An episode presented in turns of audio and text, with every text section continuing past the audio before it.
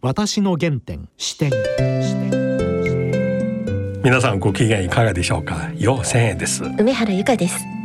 今回は慶應義塾大学大学院教授の前野隆先生とマイクロソフト Teams のシステムを使って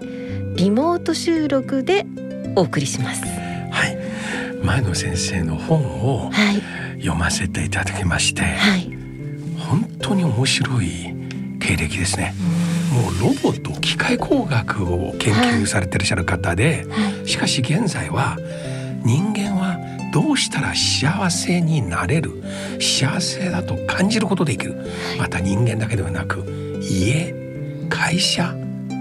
あるいは商品どうすれば幸せになる。そこはねビッグデータを駆使してその因子を見出すんですよ、はい、今日はまずそこから、はい、もうじっくり聞きたいと思います。はい。それでは私の原点視点進めてまいりましょう。私の原点視点。視点前野先生今日よろしくお願いします。はいよろしくお願いします、えー、前野先生の現在取り組んでらっしゃる研究をまず教えてませんか？はいまあ実はイノベーションとか感動の研究家とかいろいろやってるんですけど、はあ、一つは幸せの研究ですね、えー、幸せのどうすれば人は幸せになるか。はい。で私先生のプロフィールを拝見いたしましてロボットを研究されてしまして幸せの研究とロボットの研究、はい、一見なんか全く別の分野のように見えますけども。ええまあもともとは機械工学なんですね。機械工学の一部にアクチュエーターとかセンサーを使ってロボットを作るっていう研究があるんですけども、はい、まあもともと私がやってたのは、うん、えっとまあ一言で言うとロボットなんですが本当はヒューマンロボットインタラクションなんですよ。人間とロボットが接するときに人はどう感じるかの研究なんですね。でどう感じるかはアンケートで調べますから、あの例えばあのロボットと人間がつるつるとサラサラとすべすべを触った時にその違いはどうなのかっていうのを、えー、物理的に測ったり心理的に聞いたりっていう研究をしてたんですよ。で幸せの研究っていうのもそうですね。アンケートによってどういう人が幸せなのかを聞く研究ですから、まあ実はアンケートとそれからまあ従来研究をまあ組み合わせるという意味では、うん、ロボットの研究も人の研究もそんなに変わらないんですよね。でですからまあロボットから幸せっていうとすごいなんだか 分野を変えたようですが、はい、実は心理学を使って、はい、えー、まあ、人間と接するいろんなものの研究をしているという意味では前とほとんど変わってないんですよね。はあ、で幸福の研究を行うときにどのようなところを注目しますか、えー、あの心理学者が幸せの研究っていうのはたくさんしてるんですね。ウェルビーイングの研究って言いまして、はい、はいえー、例えば感謝する人は幸せであるとか、はあ、自己肯定感が高い人は幸せであるとか、はい。えーえーまあ、利他的な人は幸せであるとかいろんなことが分かってるんですよ。はあ、ですがまあ心理学者っていうのはこうなんですかね深く狭くなんですね。あの、感謝と幸せの研究者は感謝と幸せのことばっかり調べてるっていうことなんですがなるほど。私もともと工学者ですから工学っていうのは、うん。うん、いろんな技術を使ってロボットとかカメラとか何かこうまとまったものを作る研究者じゃないですか。はい、そういう意味では、幸せっていうことの全体像はどうなのか、うん、そしてそれによってそれを明らかにすることによってまあ住めば住むほど幸せになる家ですとか、はい、使えば使うほど幸せになる製品とか、まあ、そういうなんですかね工学につなげていこうと思って、まあ、幸せの全体像を明らかにする研究というのをやった。これが私がやった研究ですね。なるほどで、はい、今度人間が幸せの感覚をキープするにはどんなところが要因として重要だと感じられますか？そうですね。それが私が行った幸せの因子分析結果ってやつなんですけどあの幸せの条件先ほど言ったように感謝する人は幸せとか、自己肯定感高い人が幸せ、まあ世界中でたくさんの研究が行われてるんですね。うんでそのたくさんの研究結果を100問ぐらいのインタビューアンケートですね。アンケートにして聞いて1500人の日本人に聞いてその結果を因子分析という、まあ、多変量解析解析という手法で分析した結果幸せの4つの因子という因子が得られた。これが私がやった研究なんですよ。4つですか。はい、はい。4つを満たしてる人は幸せですし満たしてない人は幸せではないということを明らかにしたっていうのがまあ割と世の中で知られるようになって、うん、えー、いろんなところでお話す機会があるんですけど、まあ、今日もお話しますと 一つ目は「やってみよう因子」っていうんですね。何かを主体的にやってみようと思ってる人は幸せですけど例えば仕事ですね。仕事やりがいを感じてやってみようと思ってると幸せなんですが、うん、やりたくないなとかやらされ感であのやってる人は幸せじゃないんですよ。はい、ですからこれは非常に主体性とか自主自主性っていうのが非常に関係している因子ですね、はい、あ。るいは自分の強みですね。うん2つ目がありがとう因子と言いまして、うん、まあありがとうって言ってますけど感謝とか利他性思いやり親切さあるいは他人との多様な関係性ですね、はい、まあ、あの実は孤独っていうのが幸せの敵なんですよ。人は一人ぼっちでいると幸福度が下がってしまう傾向があるっていうことが分かってますから、はい、いかに人にこう人とつながってそして人に感謝したり親切にしたりして、うん、こう、うん、なんですかね良好な人間関係を作るかということが幸せのための2つ目の重要な条件となります。うん、で3つ目がなんとかなる因子。まあなんとかなると前向きに、はい、えー、楽観的に考える人は幸せだっていうことなんですけど、まあ、言い換えればチャレンジ精神ですよね。うん、あの、リスクテイクって言いますけど、うん、まあ、日本人は苦手だとも言われてますが要するに失敗するかもしれないけどもなんとかなるとチャレンジする、うん、そういう心持ちを持ってる人は幸せですし、えー、石橋を叩いても渡らない方おられますけどそういう方は、はい。はい、残念ながら何ともならないなって、まあ、心配性な人々ですね。そういう人っていうのは幸福度が低いんですよね。はい、これが3つ目ですね。はい、で4つ目がありのままに因子あるいはあなたらしく因子とも言いますけど、えー、自分と他人を比べすぎない人。はい、人と自分を比べちゃう人っていうのは実は幸福度が低い人なんですよ。はい、人と比べて勝ったら嬉しいようですがでも負けた時悔しいし妬んじゃったりしますから、うん、まあ人は人。自分は自分。他の人が何かで活躍してたらまあそれはよかったね。私は自分の自分らしいところで活躍するよってそういう自分らしさというか、うん、自分軸が明確である人、うん、こういう人は幸せですよね。まあ、この4つが明らかになったので、はい、これを意識して暮らしていいただくと幸せになりますし例えばこの4つを満たすような家を作ると、はい。えー、住めば住むほど幸せになる家ができますしこの4つを満たすような街を作ると住めば住むほど幸せになる街になりますし職場もそうですよね、うん、やっぱりやりがいがあってつながりがあってみんながチャレンジ精神っていって、はい。一人一人が自分らしく働いてるって、まあ、そういう職場は幸せな職場ですから、はい、幸せな人って創造性も高い生産性も高いっていうことが分かってますから、まあ、結局よく仕事のできるいい職場になっていくっていうわけなんですよ。はい、そういうわけでこの4つがまあキーだと思っています。いやで一つずつもう一回、えー、あの確認いたしますがやってみよう因子つまりチャレンジ精神、はい、あるいは好奇心ということでしょうか？好奇心とも関係してますね、はあ、好奇心高い人の方が幸福度が高いですね。なるほど。何かやってみようというあの、うん、好奇心もそうですしなんていうんですかね行動力、うん、うん、やっぱり好奇心はあっても行動しないと幸せになれないんですよやっぱり一歩前に出る力っていうことですかね、うん、失敗を恐れず、はい、とりあえずやってみよう始めてみようと。そうですね。はい、失敗を恐れずはなんとかなるの方も関係しますけどね。うん、はい。でまた日本ではよく人生一筋っていう形の方がよくあの肯定されてます。一方では趣味がどんどん変わる人があんまり良くないと。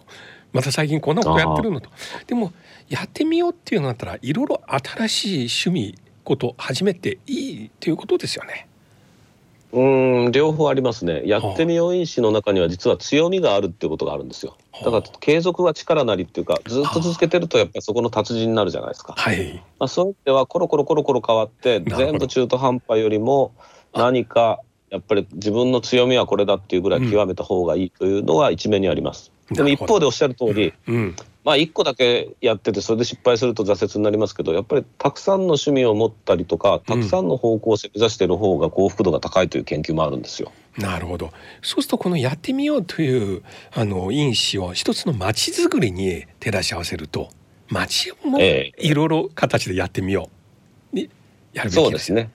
いろんな町民がいろんなことをやってみようと、えー、町のあの役所の人も頑張るし地域のおじいちゃんも頑張るし若い人も頑張るし。まあそういう感じですかね。良き伝統を守りながら一方では新しいイベントも始めてみる。新しいアイデアも取り入れるとかそういったことでしょうか。うはあはいそうですね。新しいことをやっていくことなるほど。ですね。はい。はい。え2番目のありがとう因子。これは他人に対して常に感謝することを忘れず、はい。一方は、はい親切に他人と接してでまた感謝されるという快感という嬉しさも、感謝し感謝される。はい。そういう関係性ですね。なるほど。えこれはもし、家づくりに反映するとどんな感じですか？先ほどおっしゃった。家づくりだとするとですね、うん。結局人と人のコミュニケーションが起きやすい家ですよね。ああの例えばうん玄関入ってすぐ子供部屋があると子供はすぐにそこにこもっちゃいますけど、あのはいよくあるじゃん。リビングの中に階段があってそこ通らないと子供部屋に行けない家になってると。子供はついもう嫌でもこうなんか挨拶してから行きますよね。そうすると、まあ、ちょっと手伝いしようかなとかちょっと声かけて「お母さんありがとう」とかですね。はあまあそういうコミュニケーション感謝と、えー利他と、えーうん。つつながりつながりっていうのがまあできやすい家づくりだすごい説まあ、そういう意味では昔はですね、縁側っていうのが日本にあったんですよね。そうですね。ええ、縁側。ああいうだから、うん。家の外と中がつながるような仕組みっていうのは本当は良かったんですよ。うん。ところが最近は高密性住高機密住宅になってきましたからはい。外と中がつながりにくい。そうするとコミュニケーションが起きにくい、まあ、幸福度が下がりやすいってことになってると思うんですよね。うん。縁側ね。今先生の話聞いて私あの山口百恵さんのあのそうですか。さだまさしが作曲した「コスモス」あれおお嫁に行く前の日にねお母さんは縁側で座って小さい時の私のアルバムを見て独り言でブツブツ言って今度娘さんがその姿を見て「ありがとう」といいね。え噛みしみながら心の中で「ありがとう」と言うまさに先生が今おっしゃったその情景ですね。うんえええそうですね。まさに縁側とありがとうですねあの歌詞は。そうですね。まさにこのオープンな感じっていうのが大事なんだと思うんですよね。そうですね。で、ええ3番目の「なんとかなるんだ」これ私ねすごく感じます日本人の方は特にこの頃教員の中で男性の教員の方が非常に慎重でまああの心配性の方多いんですよ。女性の教員は割と大束っていうか たくましいというか、ああそうですか。うん、でかなり今日本は女性の方が幸せなんですよね。うん、ね。男性細かいですよね。人にもよると思うんですけど、あのまさに心配しすぎて、ええ。あの几帳面すぎて、ええ。新しいことができないとですね、まあ、え。もう想定外の時代、うん。いろんなことが起きる時代に、うん。まあ生き抜いていけないですよね。そうですね。ですからやっぱりチャレンジ精神、うんリスクを取って頑張る力、心配しすぎないで、一歩前に出る力これが必要だと思いますね。そうですね。あのリーマンショックの時もそうですが、あの頃私よく企業に講演にあの行く。でその時によく言われる言葉は先行きは不透明ですからとか。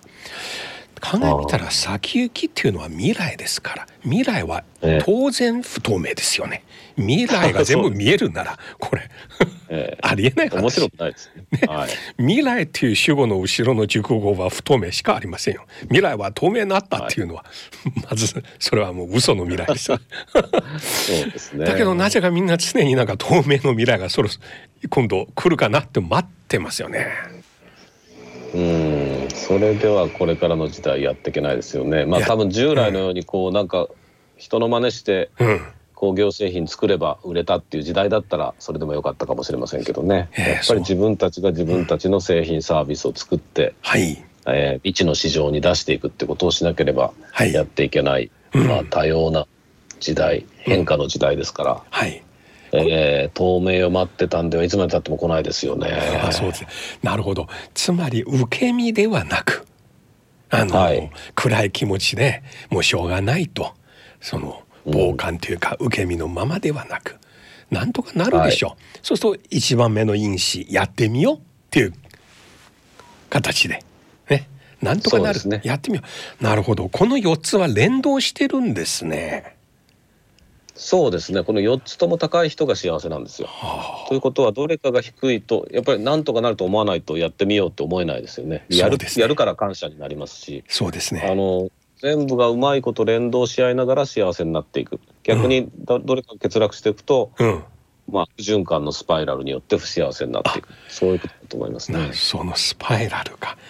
で最後にあたあなたらしく。つまり自分らしくあんまり他人と比べないで、はい、ここは日本でもよく言われるいわゆる協調性っていうものありますよね。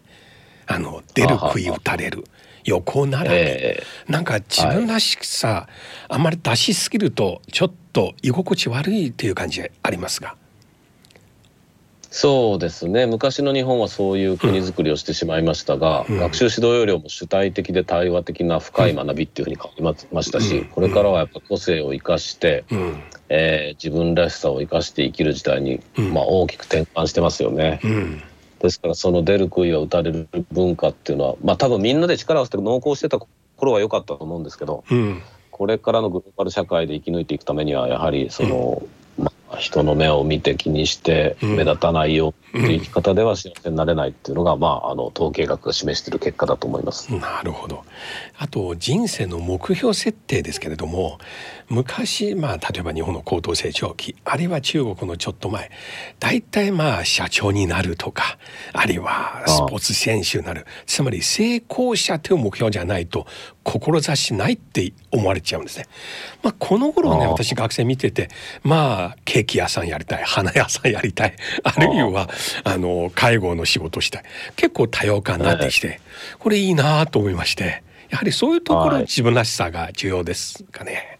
そうですね。若い人見てると自分らしく、うん、あのそうですね。昔は金持ちになるのが偉いとか、うん、なんかこう なんか割とステレオタイプでしたけど、えー、かなり多様な人が多様な生き方が出てきていると思いますね。うん、そういう意味ではまあ若い人の方が幸せに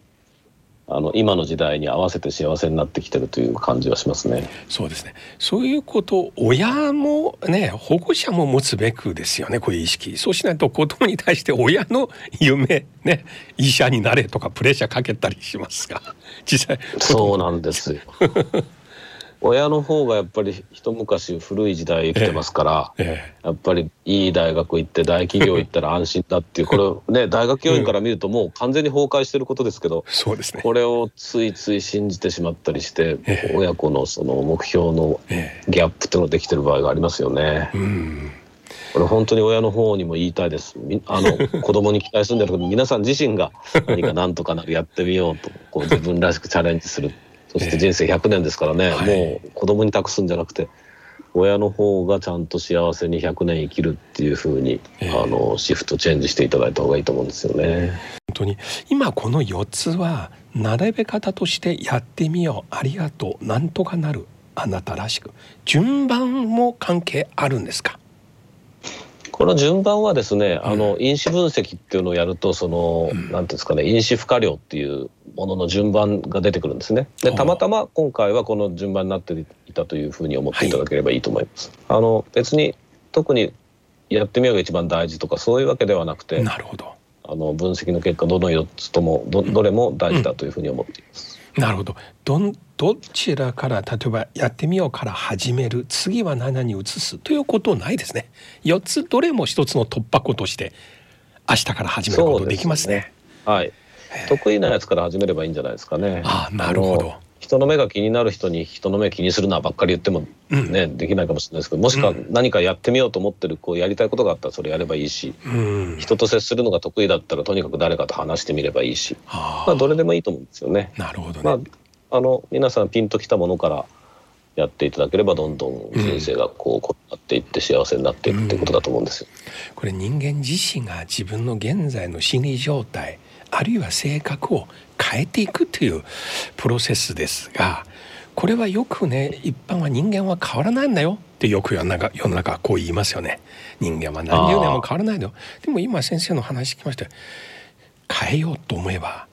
変わるんですねっていう感じがします。そうですね。あのグロースマインドセットとフィックストマインドセットっていう考え方があって要するに、うん、あの今おっしゃった通り、うん、変わろうと思った人は変われるんですよ。うん、人間なんて所詮変わらないよって言ってる人はもう保守的になってこ はいうそれこそ出る杭にならないですから、はい。そういう人は変わらないんですよね。ですからどちらも正しくてうん。人間なんて変わんないもんだよって言ってる人はまあ変わんない半分の一つ、まあ、大体半分ぐらいじゃないですかね。半分の人はどんどん変わって時代に適応してより良い人生を生きていくってことですからなるほど。皆さんぜひ変わらないよっ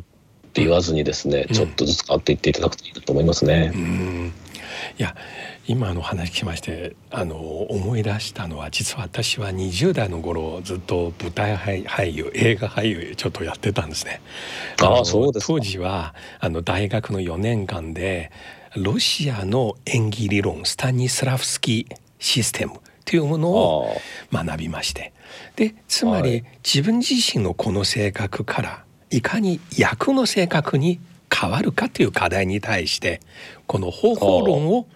学びますがでその中で非常に重視されているのは「種」というキーワードです。つまり私自身は例えば大変明るいタイプですけれども今回の役はええ。大変暗い悲観的な人間内面的な人間。でも全然自分に合わないけどやらなくちゃいけない。そういう時は単なる外形から真似するのではなく自分自身の心の中でわずか 23%1% しかない暗い種を今日から拡大していく。増殖していく。だんだんだんだんこの温め温めていくうちに内面からあの人の雰囲気あの人の気持ちで世の中見るようになってまあ外見も変わると。こういうこと先生のプロセスと非常に似てますね。あの役一つをやらもらって変わるんですよ。演じてる間に。ああ演劇俳優女優っていうのはそういう意味では変わらざるを得ないからその変える練習としてはすごく適してるかもしれないですね。ええ。まあもう先生おっしゃるように実際俳優も2タイプありますね。ずっとあの人ずっとあのままの役。例えば高倉健さん。ずっとあのもう監督はずっとあの雰囲気を生かしたいから。もう彼もずっとあの笑わないあの寡黙な感じでいく。あとは色役演じることできる人もいますね。いますよね。結構ええ。何でも演じられるとか。はい。うん、アメリカ見るねハリウッド多分ダスティン・ホーフマンいろいろチャレンジできますよね。えーあのそうですスタロンはずっとあんな感じですけどもね。うん。どちらも魅力的ですけどね。ええだから変えようと思えば変えられるね。つまり先生のこの話はまず変えようと思ったら変えられる。あと変える時の4つの因子そして変える方法論ですね。なるほど。まあそうですね。なるほど。人間は変わることによって幸せになっていきますから。えただあのよく言われてるのは先天的にやっぱり性格っていうのは親から遺伝で受け継いでるものありますか、えはい、あの半分ぐらいは変わらないって言われてるんですよ。そうですね。ですからまあ、はいい、くら変えてもやっぱり根の暗さとか根の粘り強さとか、なんかそういう根本は本当は半分ぐらいは変わらないんですね。なるほどただし。半分ぐらいは変わるっていうことがかなりいろんな研究によって分かってますから、ええまあ、そういう意味で半分も変わればですねええそれこそ相当変わりますよね。そうですね。ええそして先ほど先生がおっしゃったその企業経営にもこれあの適用できるとおっしゃいまして。どのような？そうですねはい。例えば何か具体的な例ありますか？あの今私ホワイト企業大賞といってですね、うん。あの要するにブラック企業の反対ですね。社員を社員とか社会を幸せにする企業をうん。こう応援して表彰するというあの委員会の委員もしてますし、うん。それから坂本先生元法政の坂本先生が日本で一番大切にしたい会社っていう、うん。あの本とか学会されてますけど、やっぱり幸せな会社っていうのをこう、うん。調べたり表彰したりって活動をされてるんですよね。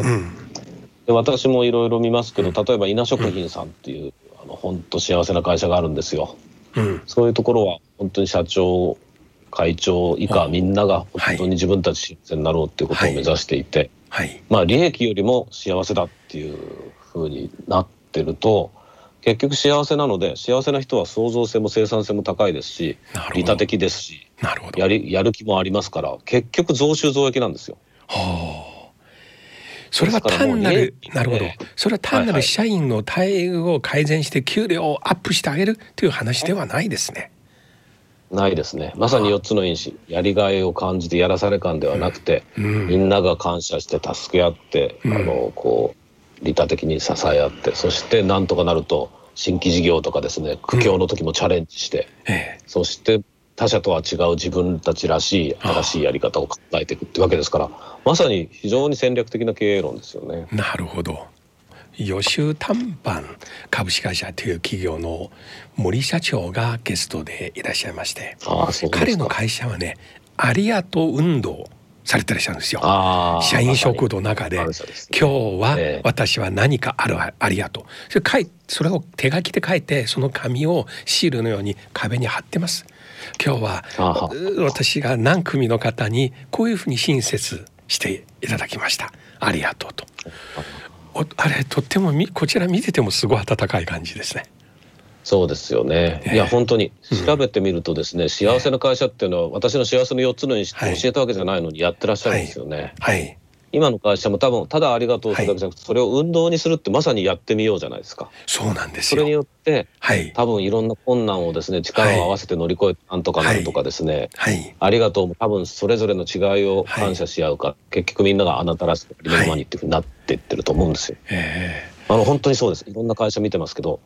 やられてる活動っていうのはあの、まあ、私の分析結果と結構合致してるんですよね。あのよく企業の年次総会というものありますが1年で各部署、まあ、集まって問題点を反省させ、はい、えー、成果を報告して、はい、なぜ目標を達成しなかったっていうあや、ね、誤り とかいろいろ結構ね、そういう年一回のな関門みたいなのだからね森社長の会社聞きましたら、えー、昨年全社員と家族を大阪の USJ に招待しまして、USJ を貸し切ってですね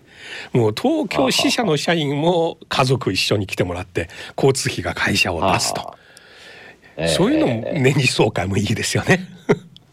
いいですよね。年次総会でこうここがダメだあれがダメだこれが目的だって全部やらされ感になるじゃないですか。それは本当にあのまあ子供の教育もそうですね。勉強しなさい勉強しなさい勉強しなさいって言ってもしないじゃないですか。えー、ああサッカー頑張ってるねとかなんか褒めてたらじゃあ僕 これから勉強するよってなるんで、まあ社員もそうですよ。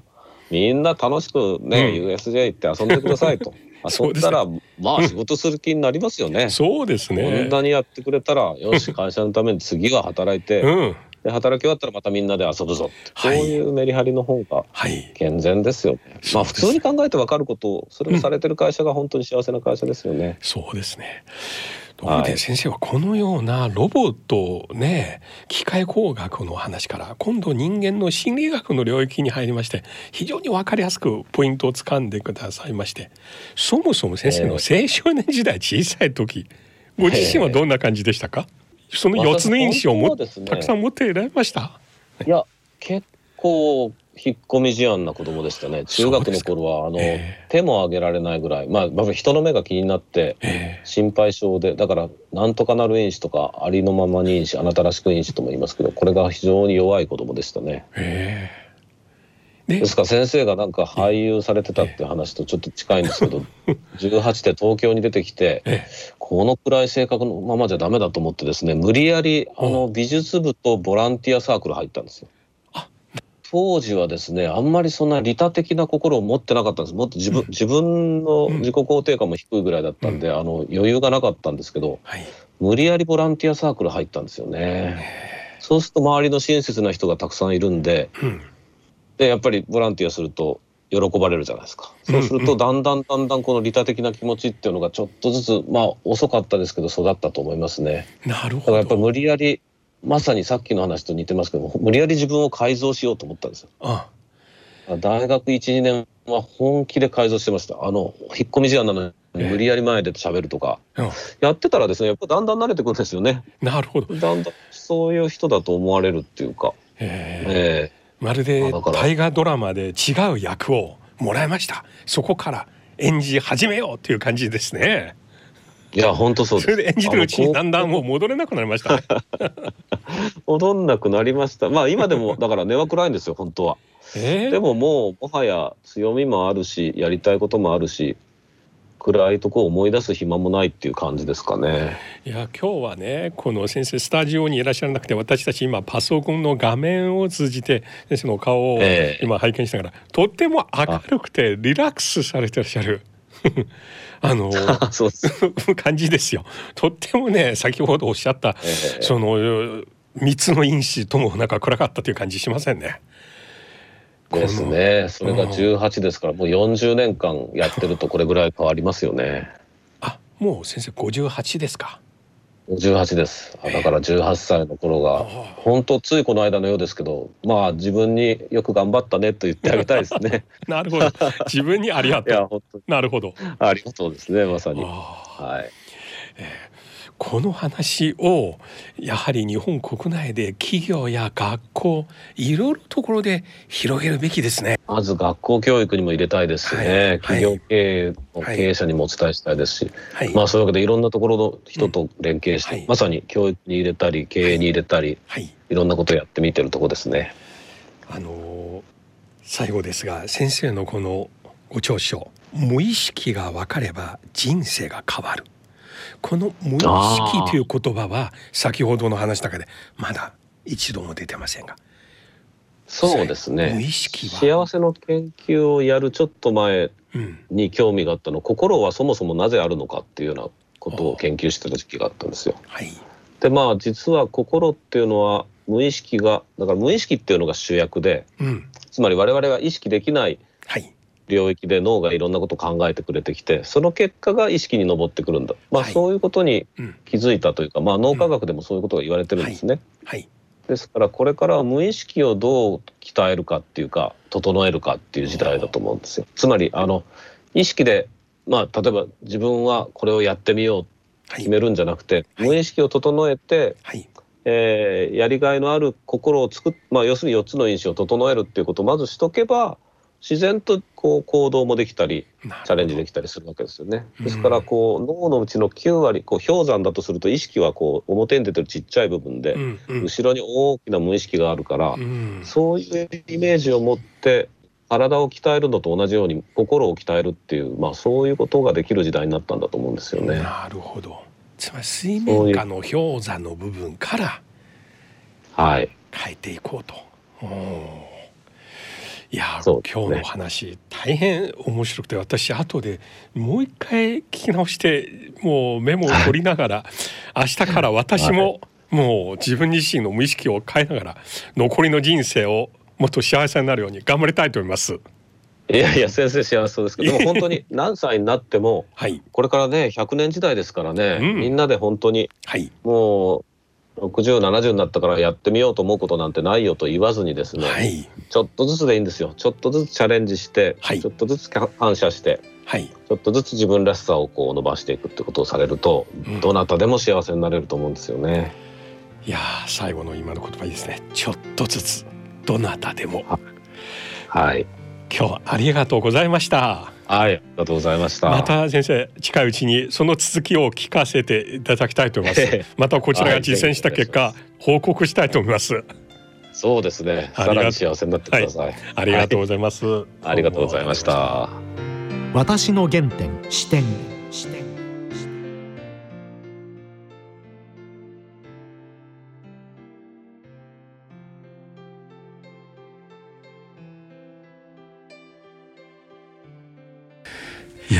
先生の話は面白すぎますね。もう今なんか私自身はこの四つの因子が